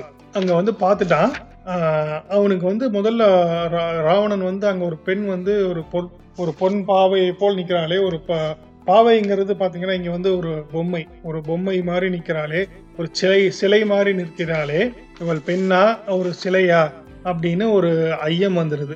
அதை யோசிச்சுட்டே வந்து நின்று நிக்கிறான் ராவணன். பாருங்க, ஐயப்பட்டே இன்னிசை வந்தடைந்த திசையே அவன் சென்று பொய்யிற்பட்ட விடையரா பொலிவிற்பட்ட பொன் பட்டால் நெய்யப்பட்ட உடை உடுத்து நிழலிற்பட்ட நிழற்போல் பூ கொய்யப்பட்டு தனி நிற்கும் கொம்பின் பக்கம் குறுக்கினாள் அப்படின்னா அவன் வந்து அந்த வண்டார் குழலியோட பக்கம் வந்து குறுகினான், அருகே வந்தான். ஐயப்பட்டே அப்படின்னா ஒரு டவுட்டோட, ஒரு சந்தேகத்தோடையே இன்னிசை வந்து அடைந்த அந்த திசையை நோக்கி வந்தார் ராவணன். ஐயப்பட்டே இன்னிசை வந்து அடைந்த திசையே அவன் சென்று பொய்யிற்பட்ட விடையரா பொலிவிற்பட்ட பொன்பட்டால் நெய்யப்பட்ட உடை உடுத்து, ஒரு பொன்னால் ஆகிய பட்டால் நெய்யப்பட்ட உடையை உடுத்து சென்று ஒரு பொய் போல இருந்த இடையிலேயே இருக்குதா இல்லையான்னு, பொய்யிற்பட்ட இடையார அப்படின்னா அந்த இருக்குதா இல்லையான்னு தெரியாத மாதிரி ஒரு பொய்யான ஒரு இடை, அந்த இடையில் பொலிவிற்பட்ட பொன்பட்டால் நெய்யப்பட்ட உடை உடுத்து, ஒரு பொன் மாதிரியான பட்டு துணியால் நெய்யப்பட்ட ஒரு உடை உடுத்து நிழலிற்பட்ட நிழல் போர் பூ கொய்யப்பட்டு தனி நிற்கும் கொம்பின் பக்கம் குறுக்கினால், அந்த வந்து நிழலில் விழுந்த நிழல் போல, நிழல் மேல் விழுந்த நிழல் போல பூ கொய்து தனியா நிற்கும் அந்த அழகிய பெண்ணை ஆனா அந்த வண்டார் குழலி பக்கம் குறுக்கினான்னா அருகே சென்றான் அப்படின்னு. ஏன் ஐயப்பட்டுட்டே போனோம் அப்படின்னா இதெல்லாம் வந்து பாத்தீங்கன்னா தொல்காப்பியத்துல கலவியல் இலக்கணம் சொல்லும் தலைவியல் இலக்கணம் சொல்லும் ஒரு இதுக. ஃபர்ஸ்ட் வந்து ஒரு தலைவன் வந்து தலைவியை பார்க்கும்போது முதல்ல வந்து பாத்தீங்கன்னா அச்சக்குறிப்பு தான் தோன்றும். யார் இது, இங்க புதுசா பாக்குறமே, ரொம்ப அழகா இருக்காளே, இவ பெண்தானா அப்படின்னு. இதுல பாத்தீங்கன்னா நீங்க தொல்காப்பியம் உங்களுக்கு படிச்சீங்கன்னா தெரியல உங்களுக்கு அது என்ன சொல்லும்னா, ஃபர்ஸ்ட் காட்சி, ஃபர்ஸ்ட் எடுத்தோடனே ஒரு தலைவன் தலைவியை பார்ப்பது காட்சி. அதுக்கப்புறம் பாத்தீங்கன்னா முதல்ல ஐயம் தான் வரும், அச்சக்குறிப்பு தோன்றி அதுல வந்து ஒரு சந்தேகம் ஐயம் வரும். அதுக்கப்புறம் தலைவனிடம் ஒரு துணிவு வரும். அதுக்கப்புறம் உட்கோல் என்ற மன உறுதி, பயந்தோர் பழிச்சல், அதாவது எதுக்கு அப்படின்னா இதை இனிமேல் பேசலாமா, ஒரு பயப்படாம தன்னைத்தானே இழித்துக் கொள்ளுதல், பழித்துக் கொள்ளுதல். நலம் பாராட்டல் என்றால் தலைவியின் நலத்தை பாராட்டுவது, அழகை பாராட்டுவது, பார்த்தவனே பேசுறது. நயப்புறு இரங்கல், புனரா இரக்கம், வெளிப்படை இரத்தல், இதெல்லாம் வந்து பாத்தீங்கன்னா கலவியல் இலக்கணம் தொல்காப்பியம் சொல்லுது. நீங்க திருக்குறள் காமத்து பால் மூன்றாம் பால் அது படிச்சிருந்தீங்கன்னா அதுல இதை ஒட்டிய கவிதைகள், இந்த கவிதையை ஒட்டிய நிகழ்ச்சிகள்லாம் பாத்தீங்கன்னா திருக்குறள்ல இருந்துதான் வருது. நம்ம வள்ளுவர் சொல்லுவார், இதே இந்த தொல்காப்பிய இலக்கணத்தை வள்ளுவர் ஒன்றரை வரியில சொல்லிட்டு போயிடுவாரு. அணங்குகொள் ஆய் மயில் கண்ணோ கணங்குழை மாதர் கொள்மாலும் என் நெஞ்சு அப்படின்றவார். ஒருத்தன் வந்து இதே மாதிரி வந்து ஒரு இடத்துல வந்து ஒரு பெண்ணை பார்க்கிறான். அவனுக்கு வந்து இது பெண் தானா, அணங்கு கொள் இவ பெண் தானா, இல்ல ஆய் மயில் மயிலா பெண்ணா, ஏதாவது தேவலோகத்திலிருந்து வந்த ஒரு தேவதையா அப்படின்னு தெரியல. ஐயம் காட்சிக்கு அப்புறம் ஐயமும் வந்துருச்சு. அணங்குகொள் ஆய் மயில் கண்ணோ அப்படின்னு அவனுக்கு வந்து இது தெரியல. கண்ணோ கொலை மாதர் கொல்மாலும் என் நெஞ்சு அப்படின்னு, அவன் கண்ணே வந்து என்னை வந்து கொல்லுது. இந்த மாதர் கொல்மாலும் அந்த கொலையெல்லாம் அணிந்திருக்கா, காதுல வந்து கொலை அணிந்திருக்கிறாள். அப்பனா நிச்சயம் வந்து அவள் ஒரு பெண்ணாகத்தான் இருக்குது. அவள் பார்வையே என்னை கொள்கிறதே அப்படின்னு ஒரு திருக்குறள்ல வள்ளுவர் சொல்லியிருப்பாரு. சோ இதை பார்த்தீங்கன்னா இந்த தொல்காப்பியம் சொல்லும் இலக்கணத்தை, கலவியல் இலக்கணத்தை முதலாக ஒரு தலைவனும் தலைவியும் பார்க்கும் போது நடக்கும் நிகழ்ச்சியாக வள்ளுவர் குறித்திருப்பார். அதைதான் வந்து புலவர் குழந்தையும் வந்து ஒரு காட்சியாக காமிக்கிறார். அதனாலதான் ராவணன் வந்து ஐயப்பட்டு கொண்டே வந்து முதலில் வந்து பார்க்கிறான், நீ வல்ல யாரு, பெண் தானா, இவ்வளவு தனியா நின்றுட்டு இருக்காளே, பாவை மாதிரி இருக்காளே, பாட்டு இனிமையா பாடுறாளே, இவ யாரு என்ன அப்படின்னு ஐயப்பட்டு கொண்டே வந்தவன் அவளை பார்த்ததும் அவனுக்கு வந்து ஒரு தடுமாற்றம் வந்துகிறது. மனதிற்குள் யார் இவள் அப்படிங்கிறது பார்த்துட்டு ஒரு அவளை பிடித்து விட்டு அவளை பற்றிய கேள்விகள், தடுமாற்றம். அந்த பாடலை பாருங்க. தன்னை அறியாதே உள்ளம் தடுமாறிடவே வழி பயண பொன்னை இழந்தாரே போலும் புகழாய் வைத்த பெரிய பொருள் தன்னை இழந்தாரே போலும் தவறு செய்தாதமை போலும் இன்னதொன்று தோன்றாமலேயே மா புற்றாங் எதிர் நின்றனல். புரியுதுங்களா? அவனை வந்து பார்த்தவனே தன்னை அறியாதே உள்ளம் தடுமாறிடவே, என்ன நடக்குதுன்னு தெரியாம அவனுக்கு உள்ளம் வந்து தடுமாறுதான். எப்படி தடுமாறுதான்? வழி பயண பொன்னை இழந்தாரே போலும், ஒரு வழி பயணத்துல போயிட்டு இருக்கும் போது அந்த பொன்னை, அவங்க செலவுக்கு வைத்திருக்கும் பொன்னை, பொண்ணுங்கிற தங்க நாணயங்களை இழந்து விட்டது போலும். புகழாய் வைத்த பெரிய பொருள் தன்னை இழந்தார் போலும், புகழிடமாய் வைத்து இந்த மாதிரி ஒன்னோட இடங்களை கொடுத்து வச்சிருந்த ஒரு பெரிய பொருள் தன்னை இழந்தார் போலும் தவறு செய்தார் தம்மை போலும், ஏதோ ஒரு பெரிய தவறு செய்தாரை போலும் இன்னதென்று தோன்றாமலே மா புற்றாம் எதிர் நின்றனல். என்ன செய்யறோம்னு தெரியாமலே வந்து ஒரு இருமாப்போட அவன் எதிர் நின்றால் வண்டார் குழலி. யாரு வண்டார் குழலி வந்து என்ன செஞ்சிருவான் அப்படின்னு ஒரு இருமாப்போட அவன் எதிர் நின்றால் வண்டார் குழலி. இந்த பக்கம் ராவணன் பயங்கர தடுமாற்றத்தோட நிக்கிறான். அப்புறம் பாருங்க, வண்டார் குழலியை கேட்ட ராவணன் என்ன பண்றான் பாருங்க. முன்னும் பின்னும் பார்த்திடுவான், மூளை முடுக்கையே பார்த்திடுவான், தன்னைத்தானே நோக்கிடுவான், தனி பூங்கொம்பை அசைத்திடுவான், மண்ணை வாழி என்றிடுவான், வாய்க்குள்ளே முணுமுணுத்திடுவான், என்னை இது பித்தோவென்பான், இவ்வாறு அலைந்து முடிவாக. இந்த ராவணன் வந்து என்ன பண்றானாமா, அவளை பார்த்து விட்டு தடுமாறி நிக்கிறவன் முன்னும் பின்னும் பார்த்திடுவான், முன்ன முன்ன பாத்துக்கிறான், மூளை முடுக்கையே பார்த்திடுவான், மூளை முடுக்கலாம் எங்க இருக்குன்னு தேடுறான், தன்னைத்தானே நோக்கிடுவான், தன்னைத்தானே பார்த்து கொள்கிறான், தனி பூங்கொம்பை அசைத்திடுவான், அங்க இருக்கிற மர கிளையை வந்து அசைத்து பாக்குறான். அதாவது நடப்பது கனவா இல்லை நிஜமா அப்படின்னு அவனுக்கு தெரியல. அதற்காக இதெல்லாம் செய்து கொள்கிறானாம். முன்னும் பின்னும் பார்த்திடுவான், மூளை முடுக்கையை பார்த்திடுவான், தன்னைத்தானே நோக்கிடுவான், தனி பூங்கொம்பை அசைத்திடுவான், மண்ணை வாழி என்றிடுவான், வாயுக்குள்ளே முணுமுணுத்திடுவான், என்னை இது பித்தோ என்பான். இவ்வாறு அலைந்து முடிவாக இந்த மாதிரி என்னடா இது பைத்தியம் பிடிச்சிருச்சா எனக்கு அப்படி இப்படிலாம் யோசிச்சுட்டு கடைசியா என்ன முடிவா என்ன சொல்லிடுவான், வண்டார் குழலியை நேருக்கு நேரா பார்த்து பேசிடலாம் அப்படிங்கிற முடிவுக்கு வருவான். அந்த பாடலை பாருங்க. காலை மலரும் மணனாரும் காந்தல் மலரும் வண்டூதும் மாலை மலரும் இளம் பாலை மலரும் அலைவாய் களிகாணர் சோலை மலரும் தமிழ் பாடும் சுரும்பர் மயங்க தொடித்திட்ட மாலை மலர எதிர்நின்ற வண்டார் குழலை கண்டானே. எழுத்தாப்புல நிக்கிற வண்டார் குழலிய நேருக்கு நேர் பார்க்கிறான். அவன் எப்படி இருக்கா? காலை மலரும் மணநாரும் காந்தல் மலரும். காந்தல் மலர் வந்து காலையில் மலரும், காலை நேரத்தில் மலர்க்கும் அந்த தாமரை பூ இல்லைங்களா, அந்த தாமரை பூ. மருத மனம் கமலும் அந்த காந்தல் பூ. வண்டூதும் மாலை மலரும் இளம் பாலை பூ, மாலையில் மலரக்கூடிய இளம் பாலை மலர். அலைவாய் அலைவாய் களிகாணர் சோலை மலரும் அந்த நெய்தல் பூ. அலைவாய் அலைவாய் அப்படின்னா அந்த முல்லை நிலம், அலைவாய் களிகாணர்னா அந்த நெய்தல் நிலம், கடலும் கடல் சார்ந்த அலையடிக்கும் அந்த கடல் பகுதியை சார்ந்த அங்கு மலரக்கூடிய நெய்தல் மலர்களும் சோலை மலரும் தமிழ் பாடும் சுரும்பர் மயங்கிட. தமிழ் பாடும் சுரும்பர் என்றால் தமிழை பாடுகின்ற அந்த வண்டுகள் மயங்கி தொடுத்திட்ட மாலை, அந்த மாதிரி ஒரு மாலை மயங்கி தொடுத்திட்ட ஒரு மாலை மலர எதிர்நின்ற வண்டார் குழலை கண்டான் ராவணன். கண்டவன் என்னாச்சு அவனுக்கு பாருங்க. கண்ட உடனே அவனுக்கு என்ன ஆச்சு அப்படின்னா, கண்டான் மனமும் இரு கண்ணும் கருத்தும் ஒருங்கே பறிகொடுத்து. கண்டான் கண்ட உடனே மனமும் இரு கண்ணும் கருத்தும் ஒருங்கே பறிகொடுத்து. மனசு, ரெண்டு கண்ணு, கருத்து எல்லாமே ஒரே நேரத்துல பறிகொடுத்து விட்டான். தந்தாமரையின் செந்தேனை தமிழ் வாய்ப்பெண்டே உடதுண்ண வண்டார் தன்வெரு வாய் செப்பும் மலிநீர் பழன திருநாடன் கண்டே அவள் கண் தன் காணா காணா நின்று களி உண்டான். காணா நின்று களி உண்டான் அப்படின்னா அவளை கண்டு தனது கண்ணாகவே கண்டு, கண் தன் கண்ணா காணா நின்று களி உண்டான். தனது கண்ணு அவளை வந்து தனது கண்ணு மாதிரி நினைச்சு மகிழ்ச்சி கொண்டான். எப்படின்னு பாருங்க.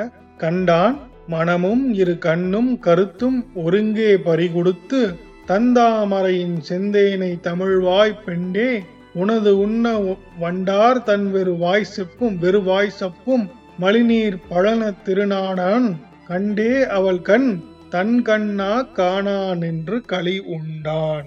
கண்டதும் வந்து மனசு, ரெண்டு கண்ணு, கருத்து ஒன்றா பறிகொடுத்து விட்டு அந்த தாமரை, குளிர்ந்த தாமரையின் தேனை தமிழ் இசைக்கும் அந்த வண்டு, அதான் தமிழ் உனது உண்ண வண்டார் அப்படி சொல்றாங்களா, அந்த தாமரையின் தேனை அந்த தமிழ் இசைக்கும் பெண் வாய் வண்டு உண்டு விட அங்க வந்து ஆண் வண்டு ஒன்று வருதாமா, வேகமா வருது அந்த பெண் மலரை, அந்த தாமரை மலரில் இருக்கும் தேனை குடிக்கலாம்னு. அதுக்குள்ள ஒரு பெண் வண்டு வந்து அந்த தாமரையில் இருக்கும் அந்த தேனை குடித்து விட்டது. அதை பார்த்துட்டு அவ்வளவு இனிய தேனை குடித்த ஒரு அழகிய பெண் வண்டை கண்ட ஆண் வந்து என்ன பண்ணுமாமா, வெறுவாய் சப்பும், வெறும் வாயை மட்டும் சப்பிக்குதாமா அந்த இதுல. மலிநீர் பழன திருநாடான் கண்டே அவள் கண் தன் கண்ணா காணா நின்று களி உண்டான். அதே மாதிரி அந்த மாதிரி ஒரு மலிநீர் பழன திருநாடன், அந்த மாதிரி ஒரு பெரிய பழனம் என்றால் வயல், ஒரு பெரிய வயல்களை கொண்ட, இது போன்ற காட்சிகள் நடக்கும் வயல்களை கொண்ட ஒரு நாட்டின் தலைவன் அவளை கண்டு, வண்டார் குழலியை கண்டு அவளை தன் கண்ணாகவே கண்டு மகிழ்ச்சி கொண்டான் அப்படிங்கிறதா பாடல். பார்த்தவனே அவனுக்கு அடுத்த கேள்விகள்லாம் வந்துருச்சு. இதெல்லாம் யாரு, இவ யாரு, இவ எதுக்கு இங்க இருக்கா அப்படிங்கிற மாதிரி கேள்விகள்லாம் வருது. அதெல்லாம் கேட்கறான். யாரோ இவள்தான் எவ்வூரோ அயலோ இக்குன்றினலோ இக்குன்றினலோதான் பேர் ஏதோ பேர் ஏதோ தாயாரோ இவளை பெற்றோர் தாயாரோ இவளை பெற்றோர் பருவம் முற்றனலோ ஓர் எனானே அதுவன்றி ஒப்பொன்பானும் உடையாலோ காரோ மானா கருங்குழலால் கருத்தும் ஏதோ அறியேனே. இவளோட கருத்து என்னன்னு தெரியலையே, இவ என்ன நினைக்கிறான்னு தெரியலையே அப்படின்னு அப்படியே நிக்கிறான். யாரோ இவள்தான், யார் இவள், எவ்வூரோ, எந்த ஊர்க்காரியிலோ இந்த ஊர்க்காரியா, அயலோ இல்ல வெளியூர்காரியோ, இக்குன்றினலோ இந்த குன்று பகுதியை சார்ந்தவளா, இந்த மலைப்பகுதியை சார்ந்தவளா, தான் பெயர் ஏதோ அவள் பெயர் என்னவோ, தாயாரோ யார் இவளுடைய தாயாரோ, இவளை பெற்றோர் யாரோ, பருவம் முற்றனளவோ அதாவது அவளுக்கு திருமணம் செய்யும் பருவ வயதை அடைந்தவளா, ஓர் ஏனானே அதுவன்றி ஓ பொன்பானும் உடையவளோ. பொன்பான் அப்படின்னா 9 ஒப்புமைன்னு சொல்றோம் இல்லைங்களா. அதாவது அந்த உருவம் தவிர்த்த, உருவ அழகு தவிர்த்த இன்னும் 9 விதமான ஒப்புமைகள் இருக்கு. பிறப்பு, ஒழுக்கம், ஆண்மை, ஆண்டு, அன்பு, நிறை, அருள், அறிவு, செல்வம் அப்படின்னு தொல்காப்பியம் மெய்ப்பாட்டியல் பகுதியில், தொல்காப்பியத்துல மெய்ப்பாட்டியல்னு ஒரு இது இருக்கு. அதுல பாத்தீங்கன்னா அதுல இதெல்லாம் சொல்லுவாங்க, அதுல இதெல்லாம் வரும். ஒன்பான் இது என்ன அப்படின்னா ஒரு தலைவிக்கு இருக்க வேண்டிய குணநலன்கள். அதை பாத்தீங்கன்னா இதெல்லாமே பிறப்பு, ஒழுக்கம், ஆண்மை, ஆண்டு, அன்பு, நிறை, அருள், அறிவு, செல்வம் இதெல்லாம் ஒரு இலக்கணமா தொல்காப்பியர் மெய்ப்பாட்டியல். அதுதான் இவரு பொன்பானும் உடையாளோ அப்படின்னு இங்க சொல்றாங்க. யாரோ இவள் தான், யார் இவள், எவ்வூரோ அயலோ இக்குன்றினோ, தான் பேர் ஏதோ, தாயாரோ இவளை பெற்றோர், பருவம் முற்றனளோ, ஓர் எனானே அதுவன்றி ஓ பொன்பானும் உடையவளோ, காரோ மானா கருங்குழலால் கருத்தும் ஏதோ அறிவேனே. காரோ அப்படின்னா கார்முகில் சொல்றோங்க, கார்மேகங்கள். அந்த மேகங்கள் மானா கருங்குழலால் அப்படின்னா அந்த கார்மேகத்தோடு கூட அவள் அழகிய கருங்கூந்தலை ஒப்பிட முடியாது. அப்படிப்பட்ட இவளின் கருத்தும் ஏதோ அறிவேனே, இவ என்னை பத்தி என்ன நினைக்கிறான்னு தெரியலையே அப்படின்னு அவன் வருந்து நிற்கிறான். யாரு? நம்ம ராவணன். அதுக்கு வண்டார் இன்னும் பாருங்க என்னெல்லாம் சொல்றான். வண்டார் ஓலம் இடுகின்றனர், மணி பொன்னணியார் மொய்க்கின்றனர், உண்டே தெய்யில் உவக்கின்றனர், ஒன் கழு நீரார் ஒக்கின்றனர், கண்டே கண்ணார் நிலநோக்கி கயலிற் பிறழ்ந்தே கழிக்கின்றனர், தண்டா நின்று அஞ்சும் அவளோர் தமிழ் பெண்ணரசியே ஆவாள். அவனுக்கு இப்ப நம்ம பார்த்தவனுங்களா காட்சி, ஐயம், துணிவு, உட்கோள், மன உறுதி என்பது, உட்கோள் என்பது மன உறுதி. அதெல்லாம் நலம் பாராட்டல், நயப்புற இரங்கல் அப்படின்னு அதெல்லாம் வந்துருச்சு. அடுத்த நிலைக்கு வந்துட்டான், மன உறுதி வந்துருச்சு.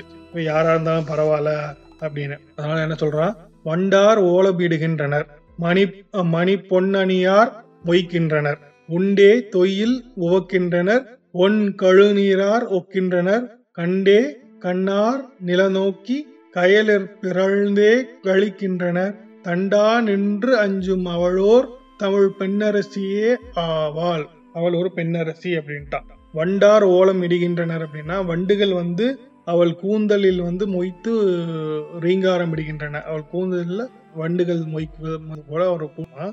மணி பொன்னணியார் மொய்க்கின்றன, உடல்ல நிறைய பெண் உடல் முழுவதும் நிறைய பொன் அணிகலன்கள், பொன்னாலான அணிகலன்கள் நிறைய இருக்கிறது. உண்டே தொய்யில் உவக்கின்றனர் அப்படின்னா சாந்துன்னு சொல்றாங்கல்ல, சந்தனம். அதுல உடலில் இடும் கோலமாகிய தொய்யில் அப்படின்னு ஒண்ணு, தொய்யல் அது உவக்கப்படுகின்றது. கண்கள் பாத்தீங்கன்னா எப்படி இருக்காமா, கண்டே கண்ணார் நிலநோக்கி கயலிற் பிறழ்ந்தே கழிக்கின்றனர். அந்த குவளை மலர்கள்னு சொல்றாங்களே, அந்த குவளை மலர்கள் மாதிரி இருக்காமா கண்ணு. கண்ணார் நிலநோக்கி கயலிற் பிறழ்ந்தே அப்படின்னா கண்கள் நிலநோக்கி கயலிற் பிறழ்ந்தே அப்படின்னா அந்த கயல் மீன்கள் அஞ்சும்படியான அழகிய கண்களையும் கொண்டிருக்கிறாள். அவள் ஒரு நிச்சயம் தமிழ் பெண்ணரசி தான் அப்படின்னு ராவணன் சொல்றான். அடுத்து இதே மாதிரி வண்டார் குழலிக்கும் பாத்தீங்கன்னா ராவணன் மேல் ஆசை விடுகிறது. இனிமேல் வண்டார் குழலி சைட்ல இருந்து என்னென்ன ரியாக்ஷன்ஸ் வந்துச்சு அப்படிங்கிற பாடல்கள் அதுல பார்ப்போம். திருக்குறள்ல குறிப்பறிதல் அப்படின்னு ஒரு அதிகாரம், கலவியல்ல காமத்துப்பால் அதிகாரம் 110 என்னன்னா அந்த தலைவன் தலைவியோட காதல் குறிப்பு, அவ பாக்குறதுல இருந்தும் அவ செய்யறதுல இருந்தும் செயல்களில் இருந்தும் எப்படி அவ தயாரா இருக்காளா, தன்னை விரும்புகிறாளா, அவளுடைய நிலை என்ன அப்படிங்கறத அவள் செய்யும் சிறு செயல்களை வைத்து சில செயல்களை வைத்து கண்டுபிடிச்சிக்குவான். அதுக்கு பேர் தான் குறிப்பறிதல் அப்படின்னு பெயர். அதுதான் வந்து இப்போ வந்து நம்ம பார்க்க போகிறோம். வண்டார் குழலி என்னென்னலாம் செய்கிறா ராவணனை கண்டு. ராவணன் வந்து அப்படியே அதிர்ச்சியா நிக்கிறான், அதுக்கப்புறம் போய் பார்க்கறான் அப்படின்னு. பட் வண்டார் குழலி சைட்ல இருந்து என்ன ரியாக்ஷன்ஸ் வருது அப்படிங்கறத நம்ம இப்ப பார்க்க போற பாடல்கள் பாருங்க. மாலை தொடரும் அலியோட்டும் மலர்கை கொண்டு முகம் துடைக்கும் காலை நிலத்தை நனி தேய்க்கும் கண்ணை உறுத்தும் கை உதரும் மேலாடைதனை திருத்தும் விம்மும் கணைக்கும் இவ்வாறு பாலை நிகர்க்கும் மொழியால் பறிப்பின் உரைப்பான் குறிப்புரையே. என்னெல்லாம் பண்றாங்களாம் வண்டார் குழலி? மாலை தொடரும் அலி ஓட்டும் அப்படின்னா அந்த மாலை போட்டிருக்கா, மலர் மாலைகளை தொடர்ந்து அணிந்துள்ளால் அதுல வந்து வண்டு மொய்க்குது. அந்த வண்டை வந்து ஓட்டுறா, தட்டி விடுறா, வந்து உட்காராம வண்டை தட்டி விடுகிறாள். மாலை தொடரும் அலி ஓட்டும் மலர்கை கொண்டு முகம் துடைக்கும், அவள் மலர் போன்ற அவளது கைகளை கொண்டு முகத்தை துடைக்கிறாள். காலை நிலத்தை நனி தேய்க்கும், கால் விரல்ல நிலத்துல கோலம் போடுறா. கண்ணை உறுத்தும் கை உதரும், கண்ணில் வந்து உறுத்துவது போல அப்படியே கண் ஏதோ உறுத்துற மாதிரி ஏதோ பண்ணிக்கிறாள். கையை உதறுகிறாள். மேலாடை இதனை திருத்தும், மேலாடையை சரி செய்து கொள்கிறாள். விம்மும் கணைக்கும், விம்முகிறாள், கணைக்கிறாள், பேச்சு வரமாட்டேங்குது, எதுவும் சொல்ல வாயில சொல் எதுவும் வரமாட்டேங்குது. பாலை நிகர்க்கு மொழியாட்கு பறிப்பினும் உரைப்பான் குறிப்பினரே. பாலை போன்ற ஒரு இனிமையான மொழியை பேசும் அவள் தன்னுடைய வெளிப்பாட்டை, ராவணனை கண்ட ஒரு உணர்ச்சியின் வெளிப்பாட்டை குறிப்பால் உணர்த்துகிறாள். இதான் வந்து நம்ம வண்டார் குழலி சைட்ல இருந்து வர ரியாக்ஷன். அடுத்து பாருங்க, அடுத்த பாடலுக்கு கவனிங்க. என்னை நோக்காது யான் நோக்க இரு கண் கொண்டு நிலன் நோக்கும் பொன்னின் அண்ணன் உதல் வியர்க்கும் புறந்தோன்றாது உள்ளே சிரிக்கும் தன்னின் உள்ள சிதைவடைக்கும் தகைய மடைமை குணமுடையால் உன்னும் என்ன இதிலையும் இன்றே வாழ்வை வென்றேனே. ராவணனுக்கு தெரிஞ்சிருச்சு என்ன பண்றா அவ. ராவணன் வந்து வண்டார் குழலி பார்க்கிறான். அவன் அவளை பார்க்கும்போது அவள் வந்து கீழே குனிஞ்சுக்கிறாள். அவன் பார்க்காம இருக்கும்போது என்ன பண்றா, ராவணனை பார்க்கிறாள். என்னை நோக்காது யான் நோக்க, அவன் பார்க்கும்போது அவனை பார்க்க மாட்டாள். இரு கண் என்ன பண்றாளாமா, இரு கண் கொண்டு நிலம் நோக்கும், பொன்னின் அன்ன நுதல் வியர்க்கும், பொன்னை போன்ற, நுதல் என்றால் நெற்றி, அந்த நெற்றி வியர்க்கும், புறந்தோன்றாது உள்ளே சிரிக்கும், வெளியே தெரியாதபடி உள்ளேயே சிரிச்சுக்கிறா, மனசுக்குள்ளேயே சிரிச்சுக்கிறா, உள்ளே சிரிக்கும், தன்னின் உள்ள சிதைவடைக்கும், தன்னுடைய உள்ளம் சிதைந்து நிற்பதனை வெளிக்காட்டாமல் தகைய மடமை குணமுடையார், அந்த மாதிரி வெளியே காட்டிக்காத ஒரு மடமை அப்படின்னா அச்சம், மடம்னு சொல்றாங்களே அந்த குணத்தை கொண்டுடையவள், குணத்தை உடையவள். இன்னும் என்ன இதிலையாம் இன்றே வாழ்வை வென்றேனே. இதற்கு மேலையும் என்ன ஐயம், இன்னும் என்ன இதில் ஐயம், இன்னும் என்ன இதில் ஐயம் இன்றே வாழ்வை வென்றேனே, என்னுடைய வாழ்வின் துணையை நான் வென்றெடுத்து விட்டேன் அப்படிங்கிறான். இந்த எனை நோக்காது யான் நோக்க இரு கண் கொண்டும் நில நோக்க அகெயின் வந்து நம்ம திருக்குறள் தான். அங்கேயும் பாத்தீங்கன்னா இதே இதுல அங்க வரும் குறள் ஞாபகம் இருக்குங்களா, வள்ளுவர் சொல்லியிருப்பாரு, யான் நோக்குங்கால் நிலன் நோக்கும் நோக்காக்கால் தான் நோக்கி மெல்ல நகும். நான் பார்க்கும்போது யான் நோக்குங்கால் நிலம் நோக்கும், நான் பார்க்கும்போது நிலத்தை பார்ப்பால், நோக்காக்கால் நான் பார்க்காவிட்டால் அந்த பக்கம் திரும்பிட்டால் என்னை நோக்கி மெல்ல நகும், என்னை பார்த்து மெல்ல வெக்கப்பட்டு சிரிப்பாள். யான் நோக்குங்காலை நில நோக்கும் நோக்காக்கால் யான் நோக்கி மெல்ல நகும் அப்படின்னு. அதுதான் வந்து இங்கேயும் வந்திருக்கு. என்னை நோக்காது யான் நோக்க இருகண் கொண்டு நிலன் நோக்கும் பொன்னின் அன்ன நுதல் வியர்க்கும் புறந்தோன்றாது உள்ளே சிரிக்கும் தன்னின் உள்ள சிதைவடைக்கும் தகைய மழைமை குணமுடையாள் இன்னும் என்ன இதில் ஐயம் இன்றே வாழ்வை வென்றேனே. அவனுடைய குறிப்பை ராவணன் புரிந்து கொண்டான். அடுத்த பாடல்ல ராவணன், பொன்னே மணியே பூங்கொடியே புள்ளார் குழலே நின்னையர் தன்னோர் அம்பார் கொல்யானை தனையெய்து போக்குவரால் மின்னே, மின்னேனா மின்னலே, மின்னே மயிலே மடமானே வேங்கை புலியே ஏயேனும் இன்னே நின்று போகாமல் ஈரம்பால் நீ எய்தாயே. பொன்னே மணியே பூங்கொடியே புள்ளார் குழலே. பொன்னே மணியே பூங்கொடிய மலர்கொடியே புள்ளார் குழலே அப்படின்னா அந்த வண்டு மொய்க்கும் பூக்கள் சூடிய அந்த கூந்தலை உடையவளே. நின்னையர் தன்னார் நின்னையர் தன்னேர் அம்பார் கொல் யானை. உன்னை பெற்றவர் நின்னையர் அப்படின்னா உன்னை பெற்றவர்கள். தன்னேர் அம்பார் கொல் யானை, ஒரு அம்பு எய்து கொல்லும் யானையை வீழ்த்துபவராக இருக்க, ஒரு அம்புல யானையை கொள்பவராக இருக்கலாம்.